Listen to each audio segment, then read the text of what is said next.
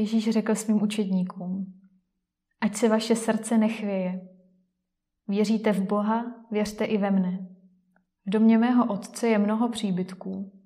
Kdyby nebylo, řekl bych vám, že odcházím vám připravit místo. A když odejdu a připravím vám místo, zase přijdu a vezmu si vás k sobě, abyste i vy byli tam, kde jsem já. Cestu, kam já jdu, znáte. Tomáš mu řekl: Pane, nevíme, kam jdeš. Jak můžeme znát cestu? Ježíš mu odpověděl: Já jsem cesta, pravda a život. Nikdo nepřichází k Otci, než skrze mne. Ať se vaše srdce nechvěje. Zní to jako laciná výzva. Ježíš ale neříká prázdné slogany.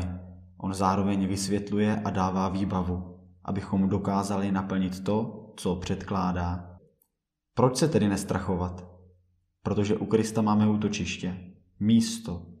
Jsme v jeho srdci, máme u něho domov. A navíc máme i připravenou cestu. Tou je Ježíš. Ježíš sám, jeho utrpení, smrt a vzkříšení. I když tedy budeme zamítáni strachem, i když budeme bezradní, v Ježíši budeme mít vždycky jistotu. On je naší jistotou, skálou, rádcem a silou, abychom vyšli na cestu a došli do jeho příbytku.